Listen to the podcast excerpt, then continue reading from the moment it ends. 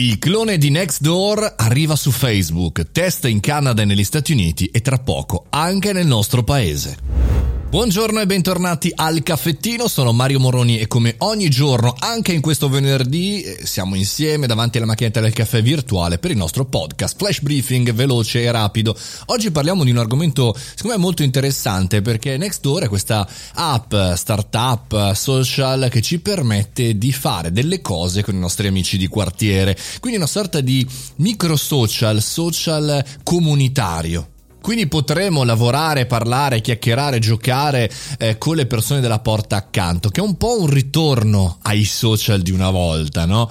O meglio, ai social di Facebook, perché ancora prima di Facebook del 2006 del 2005 c'erano i forum che ci permettevano chiaramente di eh, parlare, o MySpace, social, di parlare su un contenuto. Però effettivamente se guardate eh, il Facebook come è evoluto e tutti gli altri social, soprattutto su Facebook si è sempre molto legato legati alla tematica locale, no? Non so se vi ricordate qualche anno fa c'erano questi gruppi 6 di se, 6 di Milano se, 6 di piccolo paese se, per eh, in qualche maniera riunire le comunità.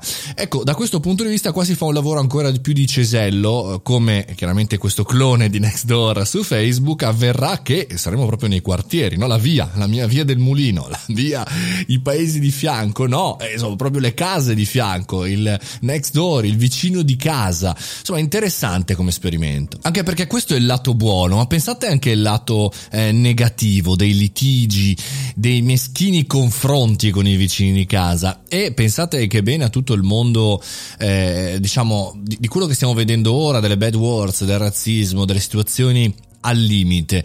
Bene, di norma le persone quando vanno sui social vogliono uscire, non tutte, ma uscire da queste logiche del vicino eh, di casa, delle persone di fianco come come se fosse il digitale la possibilità di scappare no? dal nostro quartiere, dal, dalla nostra situazione e andare con persone anche lontane nel mondo, ma che hanno, diciamo così, il nostro stesso interesse, le nostre stesse eh, volontà, la nostra stessa abilità culturale, che può essere alta o bassa, ma ci piace parlare con persone simili a noi, un po' come facciamo appunto su Telegram con il gruppo dei guerrieri, stare insieme, no?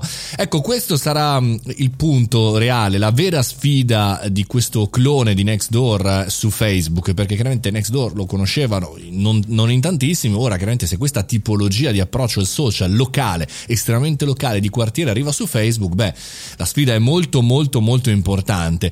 Eh, sono anche curioso di capire quando arriverà in Italia come verrà gestita eh, per ovviare a problemi politici, razziali, di gestione di hate speech, di gestione anche politica, mettiamola così, per evitare insomma una nuova fuga eh, di persone da Facebook che poi insomma a seconda degli anni vanno, scappano e poi ritornano. Siamo di fronte a un altro tentativo di Facebook nel ritornare ad essere quello che voleva Mark Zuckerberg, ovvero il web.